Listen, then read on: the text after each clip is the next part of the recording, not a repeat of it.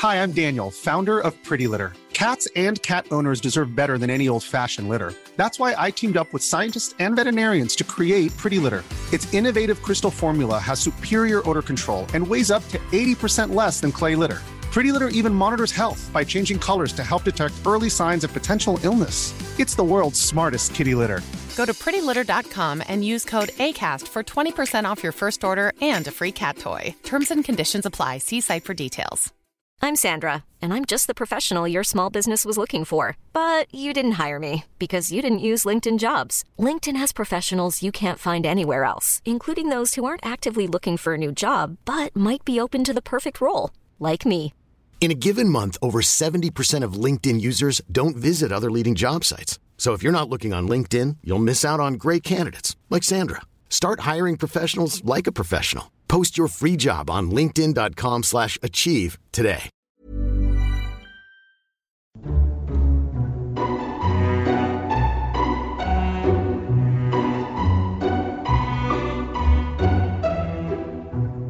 Hello and welcome to Lore Watch, a roundtable freeform discussion about lore in the games of Blizzard Entertainment.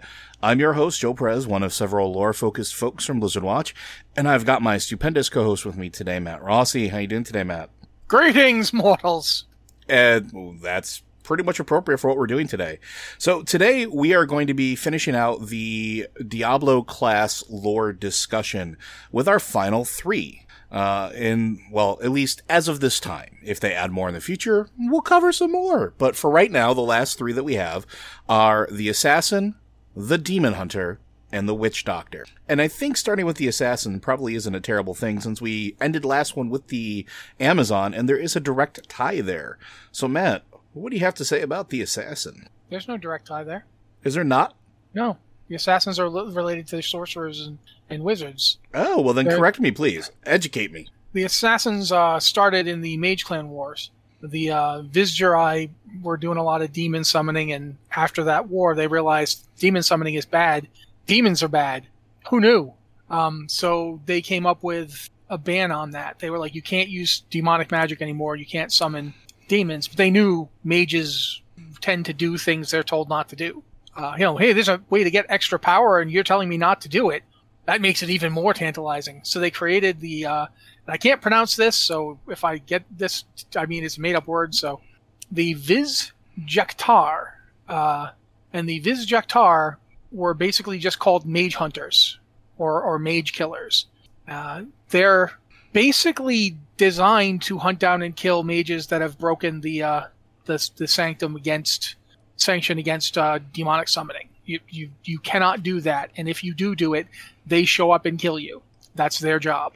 Um, so that's that's basically their history. They they originally come from you know the uh, I keep forgetting the name of the country. The Chaldean's a city, um, but I can't remember the name of the country, and I, I know I should remember it. Do you remember the name of the country? No, we, Otherwise, we, we'll have to we did this exact same thing last week.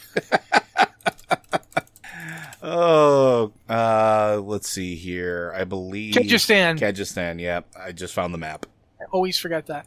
Uh, They, they're from Kehjistan initially, but you know nowadays they tend to recruit from all over. They're uh, that's that's their deal. They basically are trained from like very young age to be skilled at at killing mages. Um, the there was a I don't know this guy's deal. Uh, his name was Lam Esen, and he studied like ancient magic and the effects of, of demon summoning. He's the first guy to have written the story of Anu and Tathamet. Uh, we don't know how he he learned this stuff. He, he studied um the old religion or or uh, which was this kind of weird old. It's pre uh, Zakarum spirituality and magic practice, and he studied that. And using what he learned from that is where he got the knowledge about the burning hells and the primevals. And as a result, he basically penned the book on how to deal with people who've been corrupted by demons. Um, and that book was used by the uh, the by the uh, the Vizjerei to create their assassins. Interestingly enough, though, that book was suppressed by the Zakarum because the Zakarum had an inquisition where they suppressed all other religions, and you know Skatsim was one of the religions that they suppressed. Probably because at by this point the Zakarum were were uh, invaded by Mephisto, and they wanted to, you know, get rid of anything that would allow people to fight demons more successfully. But they couldn't really go after the uh, the the uh, assassins because the Vizjerei were so powerful, and to directly antagonize the Vizjerei would might mean that they would figure out what was going on in the Zakarum, and that was the last thing that they wanted. So the assassins kind of got to hang out and still be doing what they were doing. So they're sort of like monks, kind of. Um, I mean, both in the way they fight and in you know the the arts they practice, but they get them from a different source. I was going to say, don't they not directly practice the arts? I thought that they uh, the whole deal with the thought of the corruption was that they used items instead. Yeah, they don't use magic at all, but they study it. Yeah, They they but they they they hone their natural like fighting abilities, and they do it like the practices they use. The training of the book is such that they actually do get magical abilities, but they're kind of like it's more like anti-magical abilities. Like if you think about it in terms of it's not too dissimilar from the Templars from Dragon Age, where you have people who learn how to disrupt magic, how to kill mages, how to destroy demons. That's that's what the assassins are all about. But they do use a lot of enchanted items and ingenious devices instead of using magic directly. They don't use magic directly. yeah, and I, I find that absolutely fascinating because like the the idea that any magic can become uh, a corrupting force is is intriguing, right? And it's something that I think is not unique, but you don't generally see a lot of in fantasy settings. Even in grimdark fantasy settings, you don't generally see like, oh, you know, just magic in general could potentially cause you to become uh, thing supremely is- corrupted, right? I, I don't think that that's quite accurate. It's not the magic that makes you corrupt, it's the fact that you're human. Because humans have in them, in the Diablo setting, humans are, you know, part angel, part demon. All humans have both essences within them, which is why humans can choose to do either. And magic gives you the ability to do more. So if you like using magic, it's inherently part of humanity to be corruptible. You have that within you. You you have like the old concept of you know I've got an angel on one shoulder and the devil on the other. That's literal in the Diablo setting. So if you're an arcane man, an arcane magician, you are always being tempted to to use magic that some calls on demons and summons demons. And that's the thing. It's not that the magic itself did anything. Uh, it's that you using the magic decided to reach out, even though you knew it was a bad idea, because it would benefit you. That's fair. It's the selfishness of it. So it's not. There's plenty of Vizjerei who never once get corrupted. You can you can be a mage all you want. It's when you choose to use this forbidden magic that reaches out to the hells, and that to me is fascinating because that's why you know necromancers. You don't hear a lot of demonic and corrupted necromancers, although there are necromancers who are using demonic magic. But the ones who are members of the priests of Rathma almost never, because they're they don't they don't even learn that magic. They don't learn those spells and it's it's fascinating to me how it's not like you know the, the the kind of magic you're using isn't the problem. It's just do you know how to make a deal with a demon? Hmm. you know yes yeah if you do and you do it then that's the problem. And that's why the the Vizier I have the uh the Viz oh man I cannot pronounce this word to save my life. I'm just gonna say the assassins from now on because Viz-jaq'taar the Viz-jaq'taar were created because they knew everybody's possibly corruptible. Everybody could be you know, could fall into this. And we've seen what it does because the Mage Clan Wars were a directly result of people summoning demons. And that's something they were not willing to ever go through again. So that's, it's interesting, you know, the assassins, they don't really have, I don't, I don't know how to explain this. They don't have that kind of relationship with magic like other, other people do. They don't cast spells, as you pointed out. Yeah, and I think that's and that definitely manifests itself in the game. So like if you were to play Diablo 2, you would see that like shadow traps and things like that, the things that they're using are physical devices that they're throwing down that cause those elemental energies to actually manifest, which I think is also very, very interesting because I think the only other group that really mentions using artifacts or, or items in that way is the Horadrim, right? Like we well, I mean, really... the demon hunters do. Okay. Well, we will talk I about mean- that next, uh, probably as soon once we're done with uh, assassins here. but please continue. Oh, continue what? So, I mean, but I mean, is there?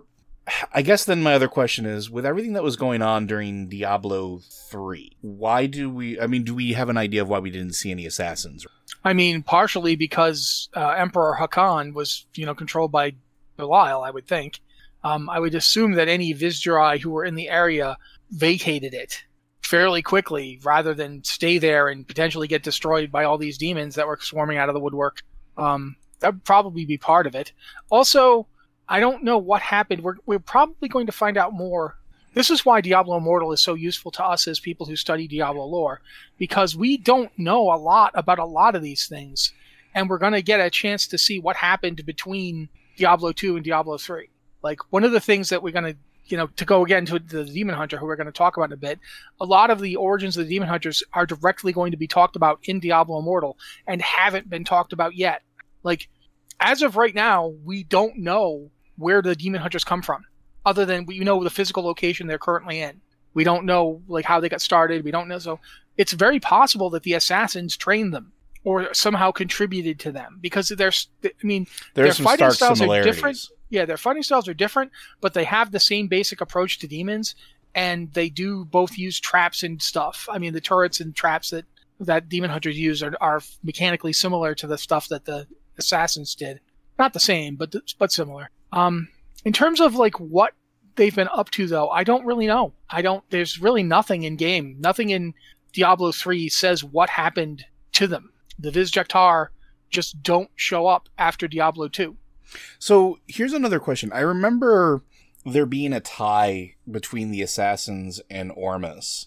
Uh, Ormus was a, a NPC vendor, uh, a magic vendor or mage that happened to be a vendor uh, in Diablo 2. Did anything ever come of that? Do we know if Ormus is still around? No, not as far as I know. I don't know anything. I know there was there was some argument that the the spiritual teachings that the assassins used to become the assassins, the uh, the book of uh, the Lam Esen, that the teachings were similar to that of the Taan clan, and Ormus was in the Taan clan. He was a member of it. Uh, but in terms of like, you know, he used to be a really great mage. He probably would have had like we know that the Viz-jaq'taar were watching him, but I don't think they were related. They just Well, I did didn't not say trust him. Yeah, I, I, the, like as a possible target, possible that he might have been corrupted, right? Yeah, and he's the one. You know, Ormus is the one who's like, you got to go through the uh, Infernal Gate to stop Diablo. That's so. Whatever happened with um, Ormus, he, you know, he he ended up being part of that, and then you don't see him again ever. I mean, again, you know, he doesn't seem to show up, but he was he was a, follower of Skatsim. It should be pointed out the same the same uh, school that the the Milan Esu book comes from. So he was one of the people who was actually oppressed by the uh, Inquisition after Mephisto took over the church. But to, to my knowledge, there's never been anything again after Diablo 2. We don't hear anything about Ormus. Again, maybe Diablo Immortal will, will, will show us what happened to him. See, and I Um, think I think that's one of the mo- things I'm most interested in with Diablo Immortal as well is that in between time uh, is one of the more fascinating things. Like we, like you pointed out, we don't know a lot of what happened in between Diablo two and Diablo three. In fact, we know almost nothing. Um, and it would be it's it's very intriguing to see what things break down because there is a sizable time gap between the two events, right? Um, I, th- I forgot how many years there is, but there's a there's a, a chunk between the two. Um, I want to say it's at least what 18 years, something like that. How old is Leah? 16. I thought it was like 25. Is it 25? Okay. But I mean, give me a sec. I can tell you exactly because I was just looking at the timeline, but I don't have it up in front of me right this moment. All right. Well, I, I think that fascinates me though, because that's a lot of time between events. That's a lot of time for things to happen. And we talked about this when we talked about the druids and and a lot of the other stuff, uh, the other classes and their interactions with Diablo as far as like the world around them goes. And because Diablo three and the events therein were such a drastic event, there was sort of I don't want to say like a calm because it wasn't it wasn't calm in between the two. Uh, but there was a certain period of like almost preparation, cleanup and preparation and, and trying to get ready. And some of those classes, assassins included, I'd be fascinated to see what they did. And like you mentioned, and we're probably going to go into this in, in a moment, there's a potential tie between assassins and demon hunters in the fact that maybe, just maybe, we find out that the assassins left the homeland to keep themselves safe, uh, wound up going out into the world, finding those that were ravaged by demons, and decided to take the fight in a completely different manner. Uh, because the assassins were essentially lone operatives that, I mean, they used tricks and guile and shadows to eviscerate uh, their their targets, right? They were in a lot of ways similar to, I guess, the the rogue that we're we've been seeing be uh, sort of brought back for Diablo 4 with the them being an assassin uh, and claiming victims and, and, and trophies therein, except they didn't claim trophies necessarily. They found those that were corrupted and killed them. But if they needed to take the fight in a different manner and potentially were the ones that trained the demon hunters, that could be very, very fascinating. Uh, and I think it would actually be kind of cool. Well, right now I can tell you this: the end of Diablo 2: Lord of Destruction is in 1265. Okay. The beginning of Diablo 3 is 1285. That's when Tyrael manages to regain his physical form. So 20 years. Yeah, 20 years between those two. The events of Diablo Immortal take place in 1270. So five years after the. and that's when supposedly the demon hunters were formed. Um, I'm going to just go into it now because there's no point in, in waiting. sure, yeah, the let's demon- go right into it. The demon hunters basically form in 1270. They're in the Dreadlands, so in the in the in the area, the former um, home of the the barbarian peoples, amongst others. Uh, the the demons poured out of the the world wound in, inside uh, Mount Arreat and began rampaging across the area. Uh, the demon hunters are being formed in that area. Uh, there's there's not a lot of them. There was maybe a couple hundred of them, and they didn't have an allegiance to any nation. They were just they wanted to hunt demons and demon spawns, and and essentially to get into the demon hunters, you had to lose like a love a home or a loved one or something. You had to be one of their victims, essentially. And so it's an organization rooted in vengeance, which is different than the, the assassins. The assassins were not about vengeance. Uh, they were basically just this needs to be done.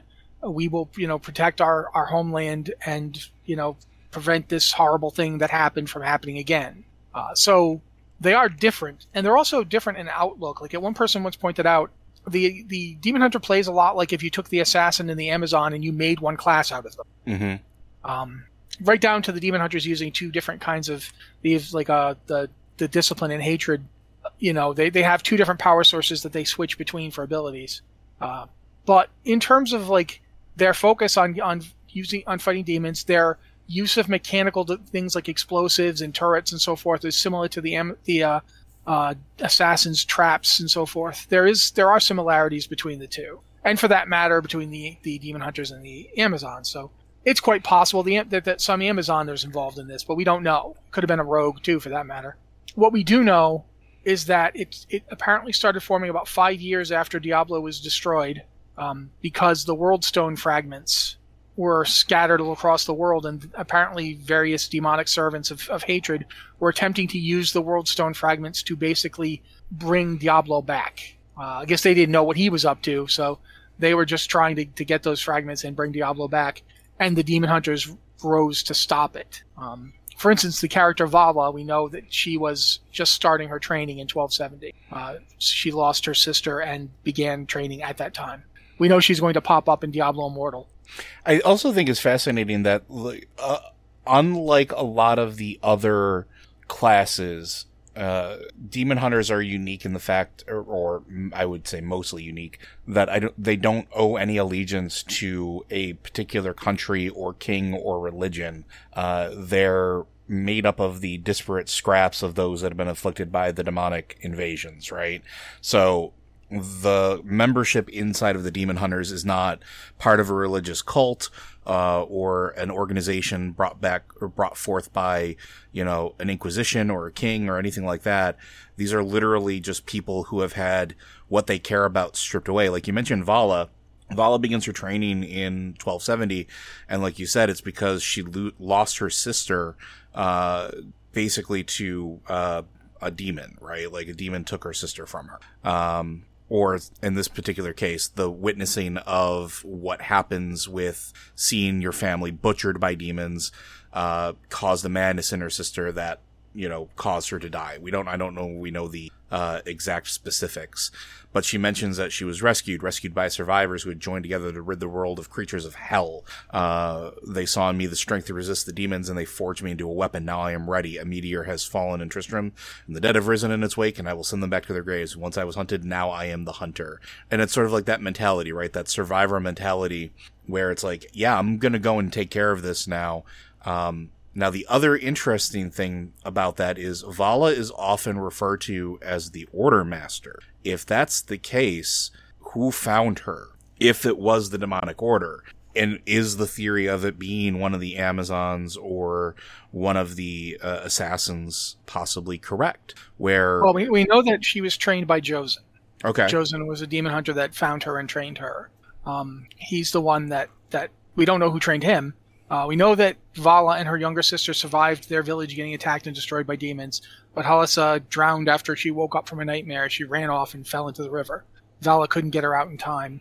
Uh, after that happened, Vala was found by Josen, and uh, Josen is the is, was the demon hunter. He used to say that everything was a test. That was his big deal. Uh, he's the one who was hanging out with her in 1270. He's the one who was training her. Um, he also partnered her with another demon hunter at one point, uh, a guy named Delios. But by 1285, they they basically discovered that the things were happening. Delios was corrupted by demons, and they went after him. And it was basically like a whole thing where Josen sent, is the one that sent her to Tristram. Mhm. That was his. That's that's was his deal. We don't know who trained him. We don't know how. You know, if the the order started sometime around 1270, then he would have been relatively new at it himself. hmm Like he's training her when he's barely trained himself. So we don't know who taught him or or where he got his instruction from. And again, this is one of the things that I think might be really cool about Diablo Immortal is we might find out like who trained Josen. Is there does Josen have a master? Who was Josen's master? I mean, we don't even know where Josen comes from. We know that he was working with Vala, like in 1270. Like again, in, in Diablo Immortal, the two of them are available. You do quests to, with, in, to help them, and they're both there. So the the order existed for at least a couple years before the events of Diablo Immortal, because otherwise Josen wouldn't have been able to be trained enough to find Vala and help her at all. And both Josen and Vala are effective demon hunters in 1270. So it's possible the order the order started sometime after the destruction of the World Stone and before the events of Diablo Immortal, but we don't know exactly when or how. And that's the, the reason that I keep thinking to myself that there might be a connection to the Assassins or the Amazons or both. Um, we know that an Amazon and an assassin work together trying to stop Baal. Yep. Uh, canonically, the, there's one, you know, if you look at the loading screen and the various characters, I think canonically the, the party that went after Diablo is made up of all of them.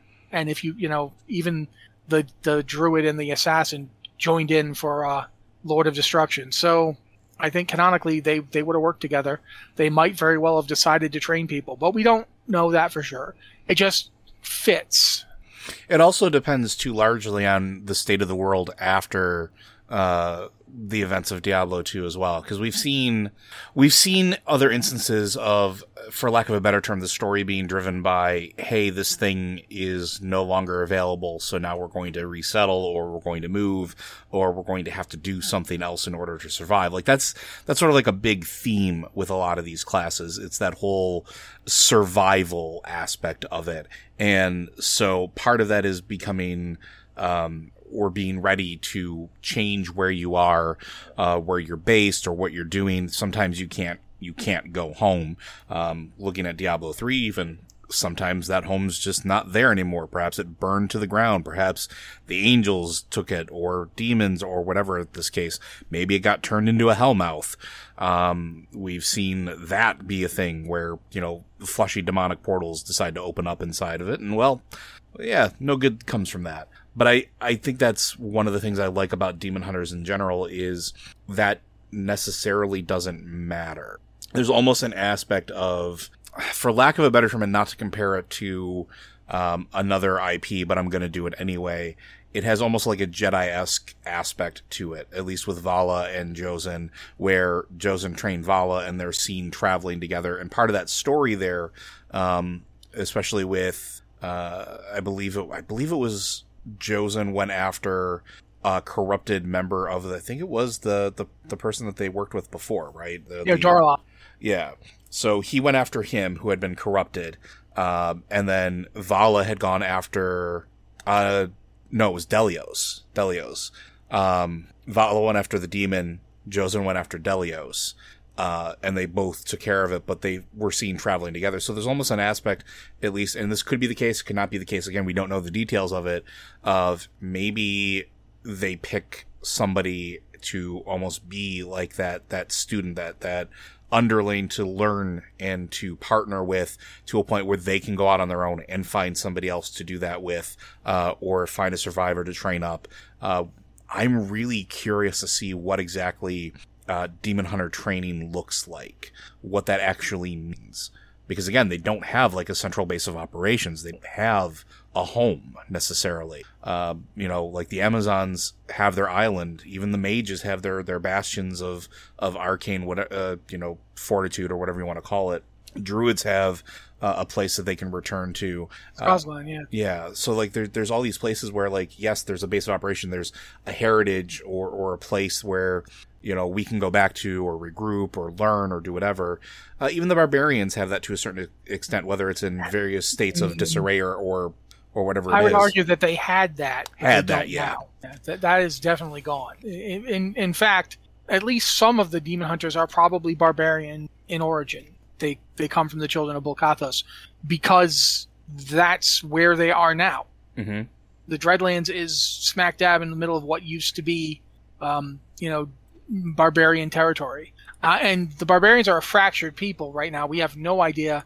I- don't even know like how many of them are left by the time of Diablo 4. They were they were not doing well in Diablo 3, and that was before like a whole bunch of people got killed by Malthael. So it's it's a toss up. We have no idea. But the demon hunters are unique in that they they don't have you don't have to be a member of a, like a, a certain group. Like the barbarians are all related; they're all the children of Bul-Kathos. Druids come from Scosglen. There's those are traditions that are passed on to specific peoples. Demon Hunter, have demons destroyed your life? Yes. Welcome aboard. Here, here's how to kill them. Uh, it's just that simple. There's no, there's no, you know, we, we mages decided to create an order to protect our, you know, ourselves from our own worst impulses. It's demons are bad. Let's kill them. You know, it is a remarkably simple and pure ideology. Uh, demon bad, us kill. That that's it. hmm Have you have you you know ha- the only people the reason they recruit people who've suffered at the hands of demons is because those people are the most motivated. They realize that you know if someone's lost everything to demons, this person's gonna be willing to put themselves through the training and the ordeal of the life that will come after it.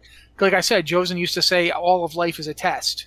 Um, once you start thinking of all of life as a test, you know, you, you understand, you know, that this is something that is unrelenting. It's never going to stop. You're never going to win. Winning isn't even the point. This is pure revenge. It's not, it's not rooted in, there's no victory condition because there, there will always be more demons. So you always have to kill more demons. So that's, that's interesting to me that there's a lot of potential in terms of what they do with it. I don't, this is the, the only, one of the real problems I have with Diablo as a game setting and this goes back to to the, the the first one from Diablo to Diablo 2, from Diablo 2 to Diablo 3 and now to going to Diablo 4. Is there's not a lot of continuation. hmm Like the only class that's been in more than one game like at launch is the barbarian. And the only class that's even seen two games besides barbarians is the necromancer. And even barbarian- then, barely for right, like For, as an expansion pack to the to the game. sure. but the barbarian's the only one that got to be in Diablo 2, Diablo 3, it's going to be in Diablo 4, and it's going to be in Diablo Immortal. That's the only one that gets a through line. We see them over and over again. We saw the Amazon once, we saw the Assassin once, we've seen the Demon Hunter once, but they're going to be in Diablo Immortal, so we'll get to see more of them. Um, Druid gets to skip one or two. yeah, but the the thing is, is there's a lot of these classes. Like we're talking about the assassins, and like what what happened to them? Why haven't we seen them again? That is a very good question that we can't answer because they never they've never been addressed. I would like them to be addressed. I would like to see them again. I think there should be NPCs that are assassins if we're not going to have playable assassins. Uh, there, there should be people out there who are, you know, hunting down demons and killing them. What, you know, whether they be demon hunters, assassins, or otherwise. But yeah, it is. It is one of the things that is difficult about Diablo as a setting. Sometimes is that we don't get a lot of through line. Like we we got a the, we don't know right now if you, we don't know if the paladins are all gone. We know we didn't see any. We have a we have a couple suspects of what might hap- have happened to them Yeah, after but we- Westmarch. There, there might have been some some paladins left. They maybe they weren't actually in an order anymore, but they might have still been out there with their you know fighting the hosts of hell with the light. But we haven't seen them. We saw a bunch of crusaders in Diablo three. and we're going to see them in Diablo Immortal, which means that they you know we'll see them before Diablo three, but we don't look like we're going to get to see them in Diablo four.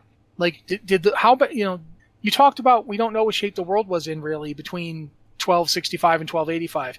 We know that they considered it a period of quiet where things started to recover before everything went really really bad again in, in 1285, and that's there's a lot we we have yet to see. We don't know what's going on in Skovos. We don't know what the Amazons are doing. We don't know you know what's going on in in Tianxia. You know, um, there's just you know Xiansai. Sorry, uh, there, we don't know what's going on in Xiansai. We'll we'll find out about Scosglen in Diablo 4, but we haven't seen it this whole time. Uh, is is crumbling and falling apart. There's like, we we only heard about the Torajan jungles really in Diablo 3. Yep. Because of the witch doctors, and and that's barely like we don't know anything about what's going on there in terms of the demons. Did the demons go there? did the angels show up and start killing people there? You know, we, we have no idea. We know the Crusaders were wandering around the swamp in the in the very distant east, as far east as you can go, pretty much, for a long time before they finally came out and started wandering the world again. There's a ton of stuff that, that's just never really been dealt with. Um, I mean, should we talk about witch doctors now? Yeah, I think I think that's a really good transition. The so the witch doctors, and this is going to be my to best of my knowledge because I actually really like the Witch Doctor class because I generally enjoy hybrid classes, uh, and Witch Doctor is definitely a hybrid class. So Witch Doctors are actually really quite rare. They're not a very common thing, even in Umbaru society. Uh, so very, very few men or women ascend to the position because they have to possess two very distinct things. One, they have to have an extreme prowess in battle, which means that they have to have survived a lot of encounters and essentially been blooded, uh, whether it's fighting against uh, human or uh, not uh, not sanctuary specific creatures, whether it's angels or demons, uh, or any of the various mutations that exist in the swamplands. But on top of that, not only do they have to be militaristically proud, like pro- I guess profitable is the wrong word, successful. They have to have the ability to communicate with spirits, uh, which is a ta- it's like a latent ability. It's not something that's taught. It's not something that you know you can pick up. It's something that you're born with. So they have to have both of those things before they can even start down the path of being a witch doctor. Um, now, the thing with the communicating of the spirits is that they believe in what's called, or that it's being touched by the unformed lands, which is a central point of Umbaru sort of society and, and belief structure. The unformed lands, uh, and the belief in it thinks that the mortal realm, so sanctuary itself, is merely a veil for the true reality that is actually the unformed lands, and that it's the witch doctors who can gain insight into that realm. They can actually see it, they can experience it, they can go into what's called a ghost trance, uh, in order to actually interact with it. And that's a state of being where they train their minds to perceive that that sort of land or that that realm beneath the layer of what we call reality uh, through rituals and herbs uh, from the Teganze uh, jungle itself or Teganze in general. Uh, they can actually spend what they say is minutes in the unformed land, uh, where they can actually see uh, or interact with the spirits there, talk with them, uh, before they're ripped back to reality in what might only be seconds of our time as we're observing. Uh, what the unformed lands actually are, nobody really knows. Um, but this is where they get their power from their ability to look into it, their ability to connect to it, their ability to ghost trance into it, um, lets them they call it dark magic, but it's it's really just how they manifest their ability to raise the dead, summon plagues, um, bring forth gigantic monstrosities uh, in terms of I can't remember what the the heck the name of the thing is, uh, but that looks like a giant construct. Um, and they there also is this belief that in that land where they draw this power from, there are gods there. What that means, they have never ever really truly said um, what they actually are, but they're not angels and they're not demons. They are something completely other.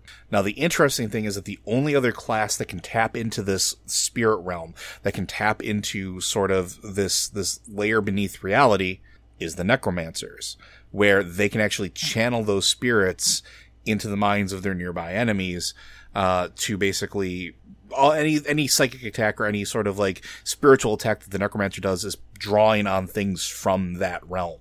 Uh, so it's interesting that the witch doctors can do that as well. Uh, the Umbaru are essentially a decentralized people. They're hunter gatherers. Um, they leave sacrifices for their gods inside of the uh, the ghost realm. Ooh, excuse me. Um, and they tend to occupy spaces that seem to almost need protection. Like when we go through the swamps, one of the things we're doing is we're breaking into tombs and ancient areas that are buried deep beneath that soil, that that water, um, and it almost seems like the the Umbaru are almost positioned to try to keep that safe. Now, nothing's ever been said or or, or really uh, linked between the two, but it seems a little too coincidental. Uh, let's see what else about the witch doctor I think is interesting. Oh, the other thing is like necromancers as well. They can feel when something dies and passes from one realm to the other. Uh, and they can actually sense when like there are mass murders.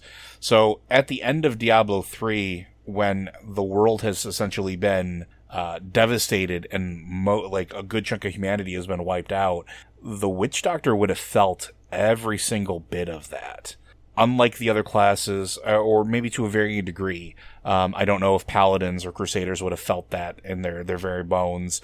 Uh, the magic wielders might have, druids might have, but the witch doctors definitely did. And what that caused them to, uh, to do or, or how that would have affected them or the Umbaru society who, you know, reveres the witch doctor as, I mean, almost akin to what they call their high priests or their, their rulers. Uh, that would be a fascinating thing to see. Like, are they still around? Can they still exist? Uh, are they been laid waste with the anything that's everything that's happened there? Now, the other thing I think is really cool about the witch doctors is that not only can they use the herbs and things that they find to uh, put themselves in that ghost trance state, they also know how to weaponize it. And that is manifested through summoning the poison clouds, throwing the canoptic jars, um, using the, the poison darts to essentially, uh, attack their enemies spirits using their magics from the unformed lands, their bodies through the uh, use of the poisons, as well as their minds.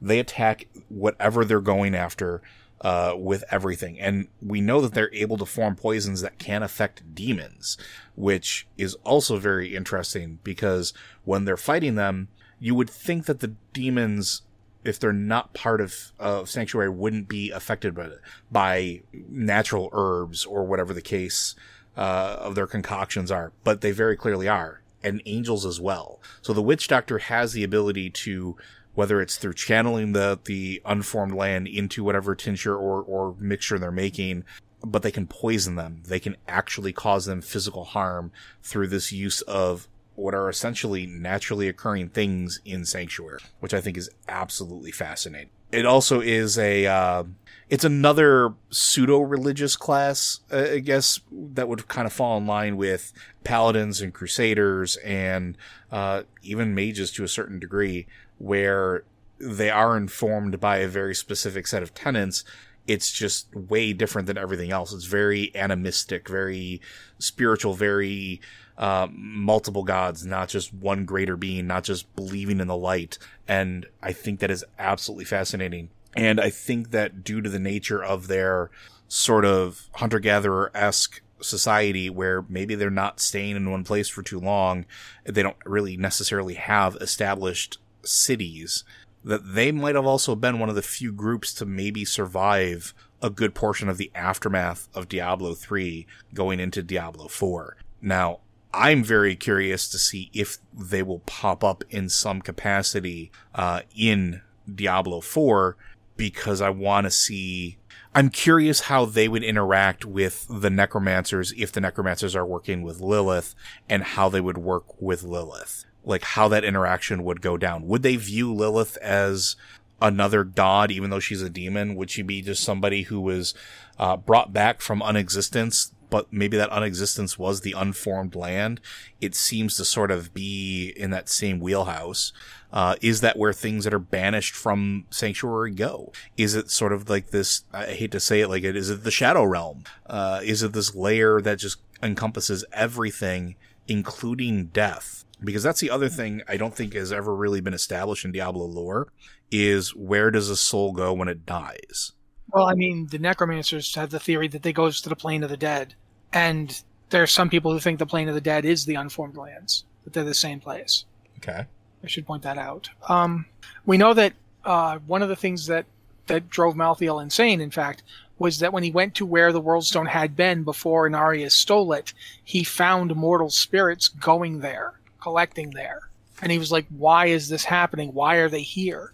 So it's possible that the Unformed Lands and the, the realm of Pandemonium have some kind of connection. Because the Pandemonium Fortress is where the, the Worldstone had been before the, you know, before it was taken to Sanctuary. It's the place that plane was essentially created by the destruction of Anu and Tathamet that created the World Stone in the first place. And so it's possible the unformed lands are um, the pan- the realm of Pandemonium because Pandemonium is everything that's not hell, heaven or hell or the created realms like Sanctuary. Pandemonium doesn't really have a form. It's just the place where the the World Stone was. It's a shifting constantly. You know, they were fighting a continuous battle across it, but it's an it's it's a plane. Well, don't they call it like the scar of the universe or something like that? Yeah, that's one one of the terms for it. So it's who knows what what you know they the the place around the Pandemonium Fortress is the eternal battleground between heaven and hell, but the plane is much larger than that, and we don't and it shifts constantly. We don't know what it is. You've never seen most of it, so that's one possibility. I, I don't know how that worked out, but it, it is worth considering that since Sanctuary was a created place in the first place, and it was created by the World Stone, and the World Stone was essentially the last remnant of the primordial Anu, and now the World Stone has been destroyed. The uh, power of the World Stone, where did it go? Like, the, if you call it the unformed lands, Sanctuary was was very deliberately formed. It was made mm-hmm. with this item. So if the unformed lands exist and you can reach them, what are they? Are they the place where everything that wasn't made resides? I mean, there's a lot to it, but that's something worth considering. I it also, might be it might be that this there's a relationship between Pandemonium and Sanctuary as the two places. Like the, the Sanctuary is also the only place that was ever successfully permanently created by the World Stone. Yes. Other people used the World Stone and could only make like bubbles that kind of worlds that existed for a time and then faded out of existence. But Sanctuary is seemingly permanent, and it has Trag'Oul, the the Dragon of Balance, that that it seems to exist in and around Sanctuary, but not uh, you know not of Sanctuary. And that's something to consider when you talk about the quote unquote gods that the witch doctors can contact in the unformed lands. The interesting thing is, I wonder how much how important it's potentially going to be in the future of Diablo. And the reason I bring that up is because with humanity being devastated the way it has been, and with Pand- the World Stone being gone, with everything that happened at Pandemonium Fortress, and the idea that maybe the unformed lands, maybe the land of the dead, uh, exists as a layer between ev- all of them, whether it's, you know, Sanctuary and we know from, I believe it was Diablo 2, when you're going into hell, like, you go there through Pandemonium. Like that, that the, it's adjacent to it. We know that. Um, so I'm wondering if it becomes more important. Like we know that things can be brought back from there. We know that power can be tapped into there. And if all of those human spirits exist there and they were at some point Nephilim or becoming Nephilim, that's a whole lot of untapped power, potentially. And that could be why necromancers are involved in all of this. Maybe not necessarily just because of the power aspect, but because that has shifted the balance way too far in one direction. And maybe witch doctors become important in that because if they can physically go there, if they can travel there and have the rights to do that, maybe they have the rights to help other people there. And if adventurers need to go there to retrieve souls or power or whatever in order to bring the eternal conflict to an end, I could see that being something that becomes much, much more important. I would also, it, it seems to fit too, because originally, and, and this is sort of like a game mechanics thing. Originally, back in Diablo 1, I remember there was an interview where they stated that Pandemonium was supposed to be a place that they wanted to bring players to. They reiterated this in Diablo 2, uh, where we visit the Pandemonium Fortress, but we never got a full expansion of it. The closest we got was Diablo 3 Reaper of Souls, where we go into the, the fortress, uh, and tear that place apart to get to Malthael. But like you said, that place is huge and it was something that they always planned on doing. And I'm wondering if that opportunity is starting to come. And I'm wondering if the classes that are going to be involved as NPCs potentially are going to be the key to getting there. And maybe it's a larger important thing to what's going on. Again, I still have it in my mind that where do things that don't exist go? how is it possible to completely unmake something? But if you unmake something to its complete base components, do they still exist somewhere? Yeah, but think about it from the other side, though. Everything in Sanctuary didn't exist. Sanctuary didn't exist. Mm-hmm. It was not a real place. And then they made it real using the World Stone. They pulled it out of nothing and made it something. Again, using the World Stones. They formed it using the World Stone. The World Stone formed Sanctuary. So the unformed lands would be what? Are they the places that they didn't make using the World Stone? Are they the places from which the World Stone drew? Or are they the World Stone? Now that's an interesting idea. And does the World Stone have to physically exist to exist? The World Stone dreams nothing into something. And if the, the World Stone is a manifestation of Anu's power, the power to create, the power to make things. If you have to make, if you can make things, first you have to conceive of them. Anu created himself into two beings because he, he conceived of himself as separate. He created Tathamet by conceiving of all the evil and vileness within itself because it was everything. So of course it had those things too, being pulled out and created as a, a new thing, which also created the other thing the Diamond Warrior, which was everything left when you pull all that stuff out and put it over there. Everything left behind is there. If you create a world, everything you don't create, where is it? And and interestingly enough, too, right? Like we know that there are chunks of Worldstone that exist out in the world before the Worldstone no longer was there. Oh yeah, they, someone came in and took pieces of it. They created the the soul the soul stones that way. And they were I, made from pieces of the world stone. And I believe there is a, also a case made that somebody think that the blood shards are also pieces of the world stone. Well, we know that in Diablo Immortal, pieces of the world stone are are, the, are being hunted down by the demons. They're looking for them. So ultimately, I think it, it's very very interesting to think about the concept of the world stone not as a play, not as a thing, an object, but as a place.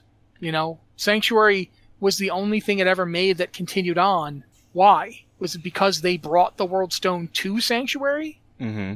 And that meant that it, it, the World Stone was now contained within a world? Was that what it needed? You needed, the, in order for the unformed lands to exist, you need a formed land. You need a place to have no place.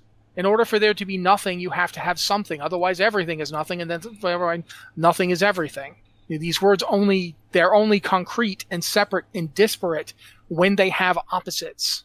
And so the World Stone might actually be the place they're going to. It might be the place they're visiting. It might be the place from which all these spirits and gods come from. Because we know the dead were trying to get to the World Stone. When they died, they went to Pandemonium to try and find the World Stone. Only the World Stone wasn't there anymore.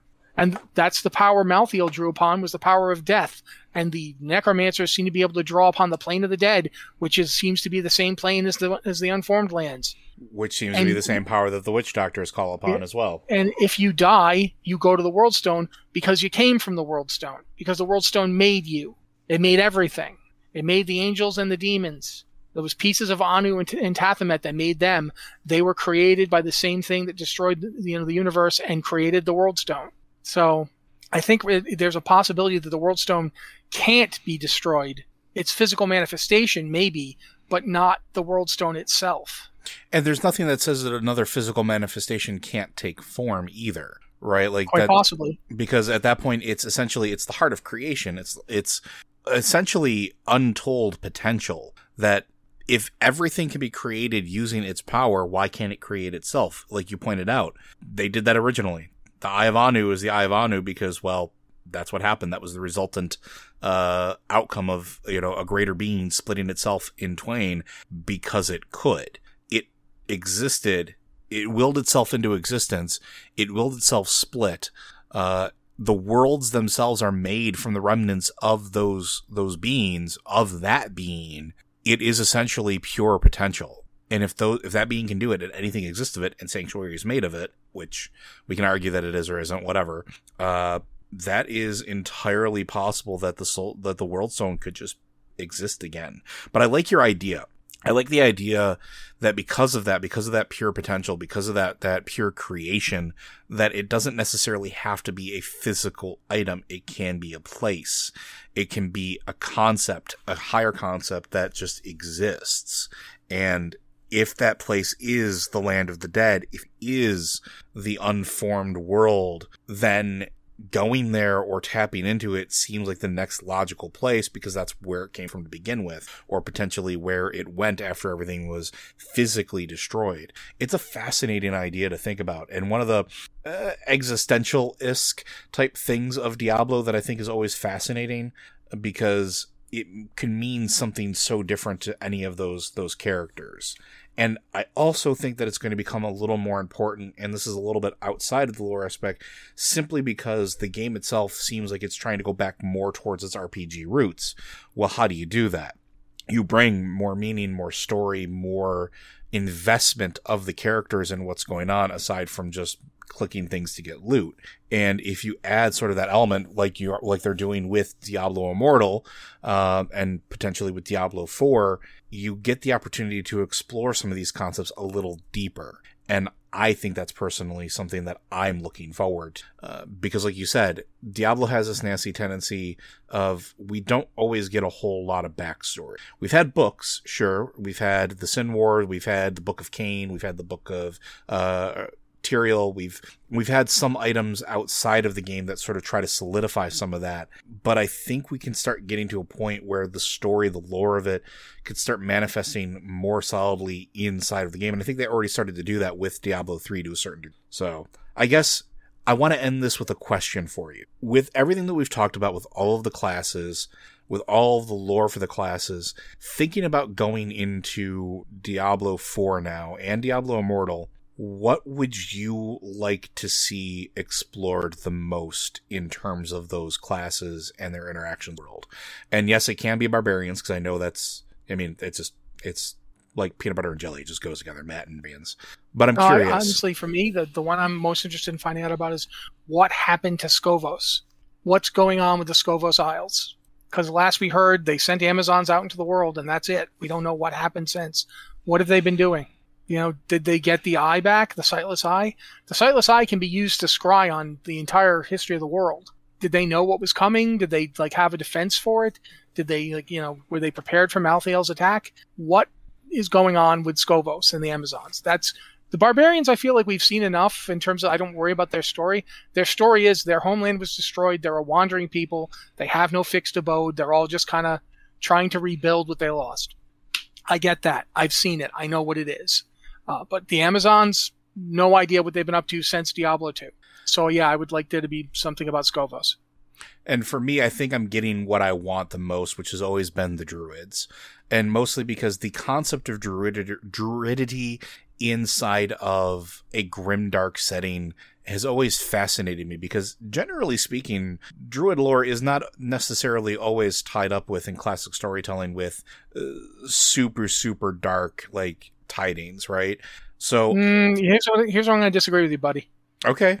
Uh, because Arthur Machen exists. Yeah, and the, the, Wicker Man exists, and in fact, for most of its history, going back to Caesar talking about the Druids, the Druids were always portrayed as sinister. They held knowledge that they didn't share with people. They they didn't like they, they had strange rites that they didn't discuss with outsiders, and they called upon gods that they didn't really bother to explain to the people who were writing about them. So there is actually a long tradition of druids being sinister and even a little malevolent. The whole idea of nature, red in tooth and claw, of the, the horned god, you know, or the Dol Carnazane, the two horned god, the one that sacrificed, you know, Yeah, burned ser- people in giant ser- wicker statues. servants of the dark earth. Yeah, Yeah, Okay. all that stuff. That stuff is a big part of Druidism. That's why I liked that in World of Warcraft they they brought it in with the Culterans. Like they had death druids, druids who are like you know part of life is death, part of nature is decay. It's it's part of it. You can't have it. Like without without There's decay, no life plants without don't death. grow. Yeah. Yeah, you know, so I think it's pretty fitting actually, and I think it's very thematically appropriate to druids to have that element. Um, the part where they turn into werewolves, um, that's a little harder, but I'm I'm I'm down for the werewolf turning. That's that's and cool. werebears. Don't forget werebears. Uh, you know, sure, yeah, that's fine. Uh, but but yeah, I think that that druids work pretty well as a sinister, not necessarily evil, but scary. Just because something isn't evil doesn't mean you know what. What's the this is it's another Dragon Age reference, but I think it works here. Don't you know? Oh, never mind about that tiger. It's not its fault. It's going to eat you. Hmm You know, it doesn't matter that the animal isn't evil, it's still going to kill you. You know, and that's frightening. The, the, the power of the druid to take animal forms, to call upon storms and lightning and earthquakes, it's still terrifying whether or not, you know, they're using it for evil doesn't matter to the people they kill with it. Right. And and that's I think something that's pretty cool about the Diablo version But I am looking forward to that getting explored a little bit more, seeing what they've been up to, uh, and actually getting to see their interactions with the world in general. Uh, it's always been my favorite class, is what it really boils down to. So getting some more of them is always going to make me very, very happy. But I think that's going to do it for us today, unless there's anything else you want to bring up. No, I'm good.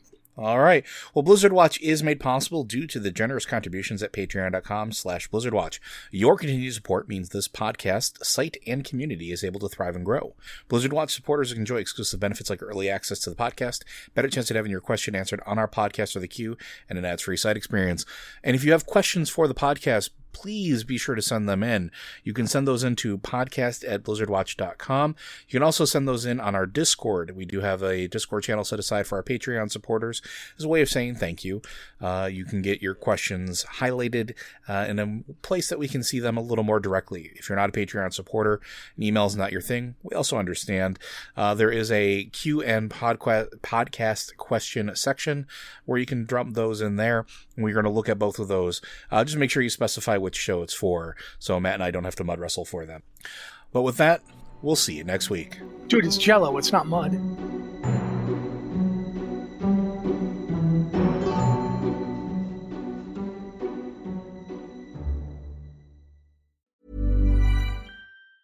Planning for your next trip? Elevate your travel style with Quince. Quince has all the jet setting essentials you'll want for your next getaway, like European linen, premium luggage options, buttery soft Italian leather bags, and so much more. And it's all priced at 50 to 80% less than similar brands. Plus, Quince only works with factories that use safe and ethical manufacturing practices. Pack your bags with high-quality essentials you'll be wearing for vacations to come with Quince. Go to quince.com slash trip for free shipping and 365-day returns.